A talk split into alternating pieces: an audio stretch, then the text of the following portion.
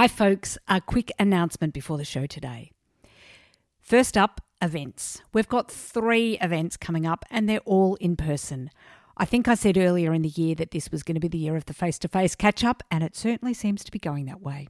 So, Thursday, the 13th of June. This is for you, Brisbane friends. So, the Brisbane Take On Board meetup will be on Thursday, the 13th of June an informal gathering of listeners, program alumni, friends, and connections. It's a free event, so come along. Next up, the 18th of July. This is for our Warrnambool and Great South Coast Take On Board friends. An event run in conjunction with Leadership Great South Coast and Bernadette Northeast. Governance from fundamentals to advanced practice. Super early bird tickets for this event close on the 10th of June, so get on it. Then the third event, a bit further down the track, the 22nd of August. This is for our Sydney friends, a take on board meetup in Sydney. Details of all of these events are on my website. There's a link to that in the show notes, and I would love to see you at one or all of them. And a second quick announcement a shout out to the new Take On Board Kickstarter alumni Alex Cuthbertson, Anne Wallington, Audrey Umity, Ebony Worth, Emma Bonser, Helen Rizzoli, Julia O'Reilly, Kath Harris, Leah Bramhill, Nisha Amanullah, Susan Fitoza, and Yaz Volra. What an incredible group of people.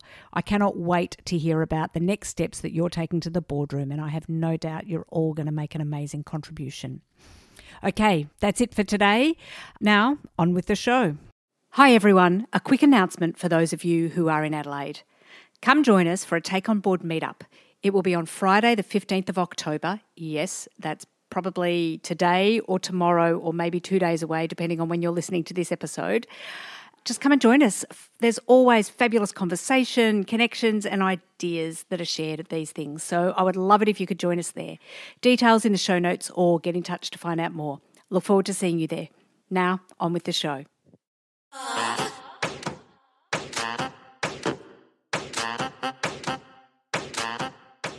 Hello, and welcome to the Take On Board podcast, where we talk all things boards and governance. I'm your host, Helga Svendsen. Being on a board can be interesting, valuable, and exciting, yet it can also be really lonely, challenging, and hard. So, here at Take On Board, we'll bring you weekly tips, tricks, and advice to help you build your governance wisdom. We'll shine a light on how to navigate your way onto your first board or to build your board portfolio. We'll also help you to work through those challenges that keep you awake at night. Each week, I'll talk to women who have been there, done that, and together we'll discover what we need to take on board to be your best in the boardroom.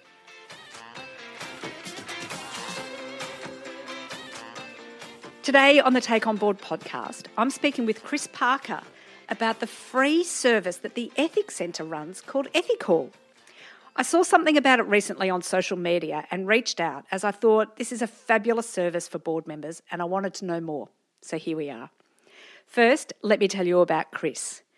Chris has worked at the Ethics Centre for 10 years and heads up two of their initiatives the Ethics Alliance and the Banking and Finance Oath. She is also an ethics counsellor for their free ethics counselling service, Ethicall. Welcome to the Take On Board podcast, Chris. Thanks so much, Helga. Thank you for having me. Oh, look, like I said in the intro, when I saw this service, I just thought, what an amazingly valuable service. And I posted about it in the Facebook group and know that there were some people there that have actually used the service as well. So I cannot wait to find out more. However, before we find out more, as always, I would like to dig a little bit deeper about you um, can you tell me a story about young Chris that tells us a bit about how you got to where you are today? Ah, yes. Okay, so young Chris is someone who liked to challenge and buck the system, getting expelled from high school, curious, always quite into sort of social justice or fairness anyway a bit too much, my mother would say. And I love to learn. So it's a combination of that that makes me go through. Um, I was a performer, I had a theatre company in Manhattan for 10 years. Well, not a company, but in Manhattan for 10 years, a film company in Australia. I have a psychology degree. I ended up at the Ethics Centre 10 years ago working on the ethics of asylum seeking. And I have stayed ever since. And I have a really strong passion for, for ethics and, and helping people make better decisions. Oh my God, there is already so much to dig into there. What a marvelously diverse background. That is just fabulous. You said in there uh, that your interest in social justice came from an early age, and uh, I think you said something like maybe a bit too much according to your mother. But where did that come from? I really don't know. I think I was privileged to grow up in a in a fairly affluent environment and I just saw inequality in places and it just it just didn't feel right to me, I suppose, at the time. Not that there was anything wrong with that. There's no judgment to be made whatsoever, but it was just a lack of fairness that I was seeing. And I think it may have been because I came from an immigrant family. My parents worked very hard as professionals to provide that life for me. So it wasn't easy, mm. perhaps. Mm. Then that's, you know, maybe where it came from. Mm, interesting. So Tell me about Ethicall. Like I say, I saw something on social media. Tell me what is the service and how might board members use the service? Well, the service is amazing. It's been around for 30 years actually. Mm. And we've just recently had to not revamp it, I suppose, but get some more counsellors on board uh, because demand was increasing. And actually, that was before COVID.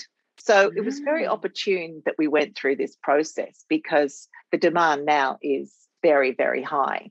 And I think that is, is because we've gone into a state for such a long period of uncertainty, and it does create a, a fatigue in decision making. So, you know, you're making decisions about whether you can take your children to see your parents, things that you've never had to think about before. So I think that's partially that fatigue is is weighing heavy, but also I think the issue is that you know you might have gone out with with a group of friends you know once a month and just let it all out and, and soundboarded uh, you know some issues that you were having and, and that's gone through lockdown as well. So i don't i don't think there's as much of an outlet for people to mm. discuss those dilemmas that they have. So Ethicall itself is an absolute privilege for me as a counsellor and i really mean that from the bottom of my heart it's a service where we're trained counsellors and we use a series of questions that provide a support and guidance, I suppose, for individuals that are stuck in, in mm. a situation. And the most important part of it is there's absolutely no judgment. We're not mm. there to moralize. We're not there to tell you what is right and what is wrong. That is completely stripped away. And I suppose part of our job through this Socratic method of questioning is to try and just put some of the, the heat on the side, just put the emotion a little on the side so that there's more clarity around mm. the actual facts that, that you're dealing with. And so, you know, you, you've got an hour to do it, it's free. You have an opportunity to listen to these people that are genuinely stuck. And, and the thing is that we can't underestimate the suffering. And I know that's a big word, but when you're in a true ethical dilemma and you're stuck and it's binary and you think you've only got, you know, this or this that you can do, you do stay awake at night. You do feel sick in the stomach. It does impact your relationships at home. It does impact the way you work. It impacts your decision making in other areas. So we can't underestimate that, I don't think. And, and so when you go through this process, you know, you don't always get to a decision at the end, but what you do get is the sense of relief almost mm. from people that you're speaking to and a clarity so that they feel like, okay, I've got choices. Now I understand the values that are clashing and creating this tension.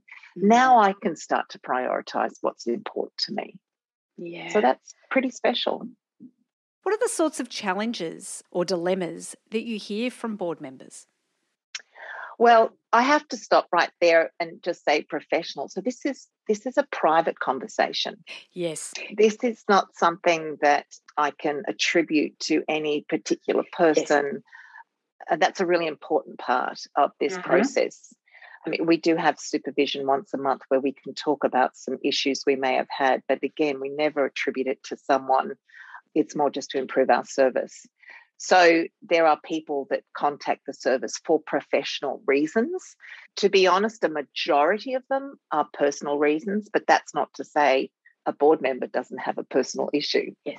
And I think the interesting thing about the ethical process is that it is a real insight into decision making and what needs to be undertaken in that course to mm. provide really reflective, considered decisions and understanding your own mm. defaults and whatnot in that way.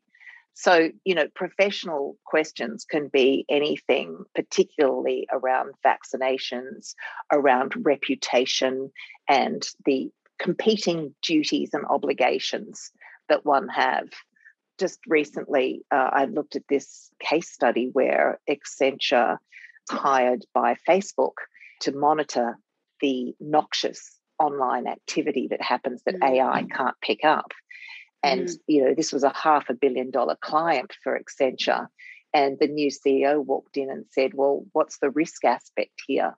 Because employees were suffering because of the work that they were doing emotionally, you know, you know eh, depression anxiety insomnia you know really terrible suffering. So what are the trade-offs around this sort of diamond client that pays you half a billion dollars a year and the impact it's having on your employees and what does that look like? That's just an example that's in yeah. you know, the, the public sphere but it's those kind of trade-offs i think that board members particularly have to navigate. Now as a board member, your responsibility, of course, is to, for the organization, and you've got organizational purpose, values, and principles. But as an individual in that place, you do have blind spots because of your own personal values. So, undertaking something like a process like Ethicall, even from a personal perspective, allows you to unearth those blind spots and where they may be and how you maybe potentially bring those to, to the boardroom. Yes. I was going to ask about that as well because, you know, boards are made up of individuals. So we all have our own individual kind of frame on things, but it is also collective decision making as well. Uh, not that everybody has to agree, it doesn't need to be consensus decision making, but it is collective decision making that we are all bound by in the end. So if the board makes a decision that wasn't my personal decision, I am still bound by that. Yeah, no, I suppose one of the the interesting things are as a, as a board member or as a part of any community decision making body, whatever that is, is what do you do if your personal values and principles don't align with those of the organization? And if you're pulled one way or the other, and how do you how do you make that decision? That would be difficult, I would imagine. So, you know, I would love to hear what the process or the framework is that you take people through. And if it's helpful, I'm wondering whether you'd mentioned earlier about vaccinations, and I know that it is something that lots of boards are wrestling with at the moment.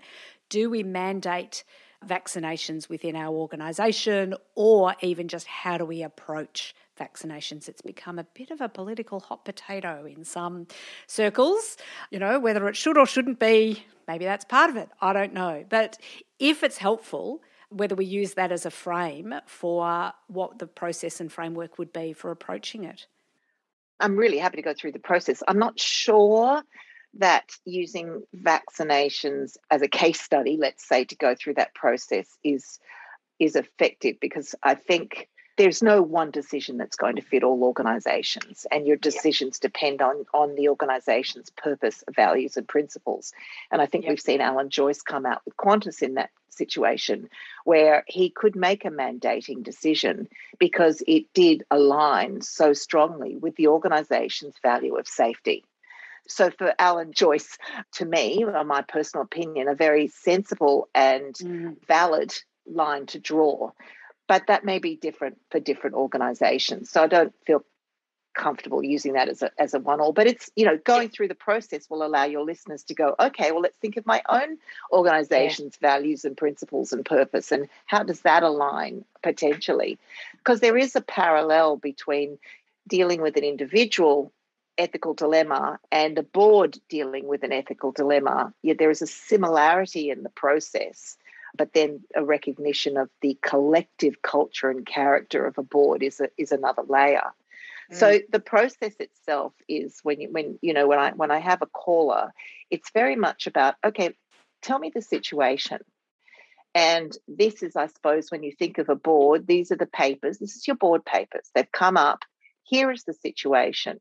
And I think then as a as a counselor, I would clarify facts and challenge assumptions. And I think that that can be paralleled very much to that idea of what is beyond the scope of the board papers, mm-hmm. you know, as well. And uh, that's an important aspect. Then the next part of the call is very much around well, who else is involved in this decision that you need to make? Who's going to be impacted by this decision? Again, from a board's perspective, an opportunity to look at all of the stakeholders involved and not just the immediate ones. But if we look at something like human rights and modern slavery, we're looking at, you know, stakeholders down a supply chain, and that's done quite extensively. And we do that in this in our model as well. Who's going to be impacted by your decision? And we push that boundary to do that. And that then allows an understanding of consequences and an understanding and, and, and opens doors to process what would it look like if have we thought about that stakeholder? Have we thought about that stakeholder? So in a sense that's a really good way too. And then the next stage for you know as a counselor would then be looking at uh, actually this is a good stage. It's a small but vital stage of just making sure everyone's on the same page with your caller and, and be able to speak back to them and say have i got this right and that's their opportunity to say well no actually it's this this or this again that would translate to a board being mindful that groupthink is not what you want. You don't want consensus necessarily. That's certainly not the outcome. It is the outcome you're striving for, but not at the expense of open and civil debate. Mm-hmm. So then the next point is to ask the caller, all right, what is some of the ethical influence, you know, from an ethics perspective, what are the contextual influences on this? So this might be looking at family or community, cultural, expectations. It might be looking at religious or spiritual beliefs and how are they impacting how you feel. If it's an organizational conversation about an organizational dilemma, what are the are there codes in place? Are there mm-hmm. are there regulations in place? Are there are there any precedents that have been set? And I think that's a, a, the opportunity from a board perspective to sit and say, okay, what what is the organization's purpose and values and principles? and all three are needed to make that ethical framework so that you know there is a deep understanding of what that is and, and i don't think we can talk about that enough because ethics is very contextual and and things being fit for purpose is very much around reflecting on current days and current expectations and community expectations particularly and reputations and messaging and, and all of that stuff that mm. just changes all the time look at now if you read you know like today you know news corp is is now going to start programming material that recognizes climate change which is quite a shift for them and that's mm. very much around losing advertising dollars and reputation yeah. and it works in reverse so it's a really interesting dynamic so then once you've done that then you know you get a, a really strong picture of everything at play and then for me comes sort of the really exciting part, which is where you put the philosophical lenses, I suppose, and being mindful not to speak in any kind of philosophical jargon too much because you don't want to scare people off this process because it's, it's really valuable. And that's where you look at your duties and your obligations and your rights and mm. and then you might look at outcomes so you know deontology you know and then uh, consequentialism uh, then then you might look at hang on i just i just have to butt in there because I, i'm blissfully ignorant what is deontology oh it's very much about duties about your ah, obligations ah, thank yes, you that's what i meant i'm sorry that's why i meant that's why i don't use those words ah. We don't yeah. want people thinking, what does that mean? We want them thinking, right, what are my duties? When you do speak to a caller, it's amazing how many times you will ask something like that and it's not been thought about. And it really yes. opens up. Yes. It opens up a completely different perspective. I suppose, in a sense, you know, the process is about introducing different perspectives mm. so that the caller can just get outside that stuck mindset and Mm. give them opportunities to think of new options. Not me, it's not my job. It's that, you know, I'm just there to help them do that. Yes. Um, and then you might look at, at virtue. So it's their character. And that's very much around, you know, if you were being the best person you could be, what would that, you know, what that look like? What is it that you really do value strongly? Um, What principles guide you? And again, going back to the board, if you haven't done that work personally, and I- you know, again, I'm far from one to, to moralize, but in my experience in speaking with senior leaders, it's those leaders that really do that work to understand a purpose, but more importantly, your values. And that's what one considers good. Mm. You know, what does this organization consider good? But that's not enough because good intentions are not enough to, to reach your purpose. You've then got to understand what are your principles? What are the guiding behaviors that you're willing to undertake to achieve what is good?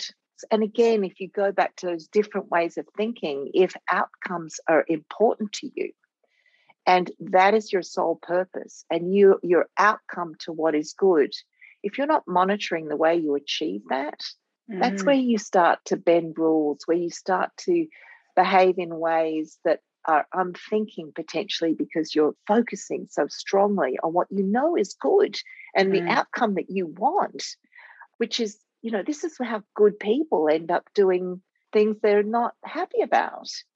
So you go through these lenses with these individuals and then you uh, care ethics as well. So very much around our relationships playing a strong role. And again, from a board perspective, there's that idea of have you been working with this supplier for years and years and years? So you have this really wonderful, trusting relationship, so much so that you're not questioning who they're working with and what third parties they're dealing with and who they're transacting with. Mm. And is that a blind spot? You know, it's sort of like that. And then, and then when you get to that point with the call, by that point, it's a bit like a jigsaw puzzle. And they've thrown options out because of, you know, opening up ways of thinking and you're kind of jotting those down. We don't keep the notes. Once you get to the end of that, you're like, okay, so let's have a look at some of the options. This is what you've said. And you mm. sort of can put those out. And then when they might say something, you know, I'm able to say, well, you did say that you value this. So how does that line with that option? And so you start to play around with it like that. And then I think the most important part at that point is that if they feel, if you're lucky enough, or they're lucky enough to come to a, an actual solution, then Mm. it's like, great. But even if they can't come to a complete solution and they've got some options, then it's about, all right, how do we act on these? That's Yeah. really important. So then there's ideas of do you need peer support? They may have a little homework to do around some policies they're unaware of or legal aspects they're, they need to find out about. So they might go and say, yep, I'll do that homework. They come back and then say, okay, is there a plan B if that's not going to work? Should we sort of, you know, brainstorm that? And then the very final point I highly recommend that boards or anyone making decisions do is there's some tests that you can go through. The most easily accessible one is the sunlight test, which is, you know, front of the AFR test or whatever you want to call that. If your decision was on the front cover of the AFR or whatever, would you be comfortable with this decision? And I think the important part of this, and I really feel strongly about this, it's not would people who are reading it be comfortable with your decision? Mm. It's would you be comfortable with your decision? Because you're the Mm. one that's going to have to be accountable for that. yes. And if we monitor and adjust our decisions for the public, are we staying true to our ethical framework? I Mm. think that's where we can start to find ourselves, where ethical fading can come into play, and we start to find ourselves making decisions that aren't in line with what we said we were. And then when you start doing that as an organization, I think then you start to risk lacking integrity. You start to risk losing your Mm. integrity. And Mhm. and that's the point too. And I say, to, you know, to callers, often the point is when you come to this decision, not everyone's going to like it.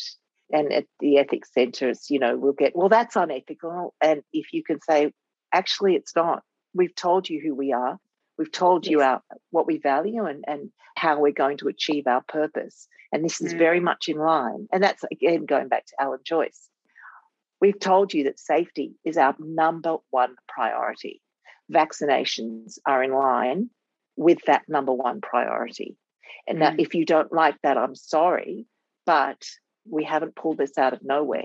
This has Mm. been our value all along. Yep. So you go through those tests at the end with a caller. The, another test might be could this be a universal rule? So you've made this decision in this situation. If this decision, and again, this is good for, for boards, if if this decision were to be done in a different jurisdiction, would it still apply? And if Mm. it doesn't apply in that jurisdiction, then you question yourself why.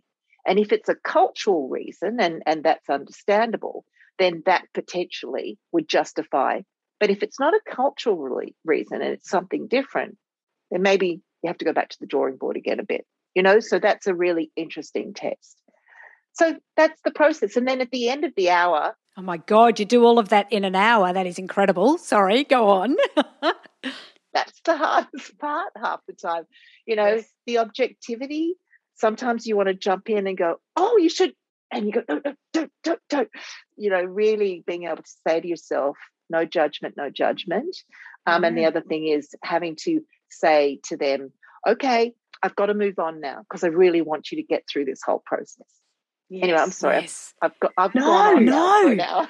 Oh no, I love it. And so what I love in there that there was, you know, the the steps in there, A, it makes it clearer for me how it all works. But what was also interesting in there as you were talking it through is I was reflecting on those steps could easily be part of the process that a board collectively also goes through in considering an issue.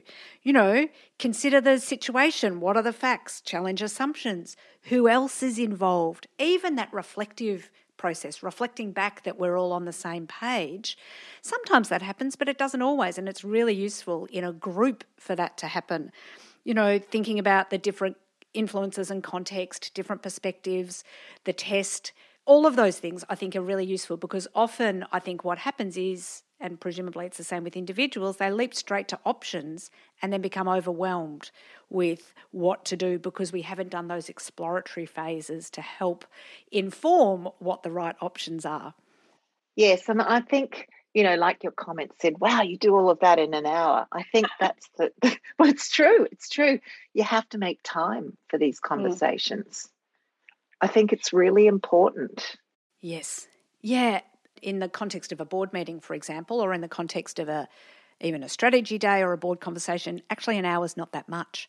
And being able to have that time to really, you know, these presumably the the questions and the challenges and the dilemmas that come to you are the things that are, as you said earlier, keeping people awake at night and making them feel sick. An is nothing, really, to help sort those sorts of challenges out. In fact, it's magic that it can to help to sort those things out. For you, for Ethicall, it's individuals, and often individuals will be feeling sick about this or, you know, staying awake at night. But more broadly, how can we encourage an ethical lens in the boardroom? It's not always an overt thing that is considered, and it should be. So, how can we encourage that in the boardroom collectively that ethics is front of mind? Well, I think discussion around what is the ethical framework that the organisation has developed, and, and if Mm. they haven't, that's worthy of discussion and time. So that's your purpose and your values and your principles. I Mm. think that that's um, really, really vital. And recognizing that essentially ethics is choice. Mm. Ethics is is a doing word, and it is about decisions and it is about choices. So being mindful that when a decision has to be made, you're doing ethics Mm. and consideration and reflection needs to be a part of that process. I think that's important. I mean, it, there are artifacts that can be developed around ethics, which I think are, are good things to do that keep it front in mind. Chris, this has been such a fabulous conversation. We haven't touched on the Ethics Alliance or the Banking and Finance Oath, but I think we're just going to have to come back for a conversation another day about that because this has been gold. So, what are the main points you want people to take away from the conversation that we've had today? Well, Helga, I would say that using Ethicall, and you can access that at the Ethics Centre website, ethics.org.au, one hour free conversation. Using Ethicall does many things. It's a, a process that helps you understand the values that drive your behavior in a certain mm. situation. It alleviates conscious but potentially subconscious pain or thoughts or or baggage, you know, that's not a great word, that can impact your choices and your decisions in other parts of your life. And every decision we make informs our, our, next one. So, clarity around how and why we're making decisions, I think, is a really important thing to have and to relieve suffering for anybody that's having difficulty in a decision.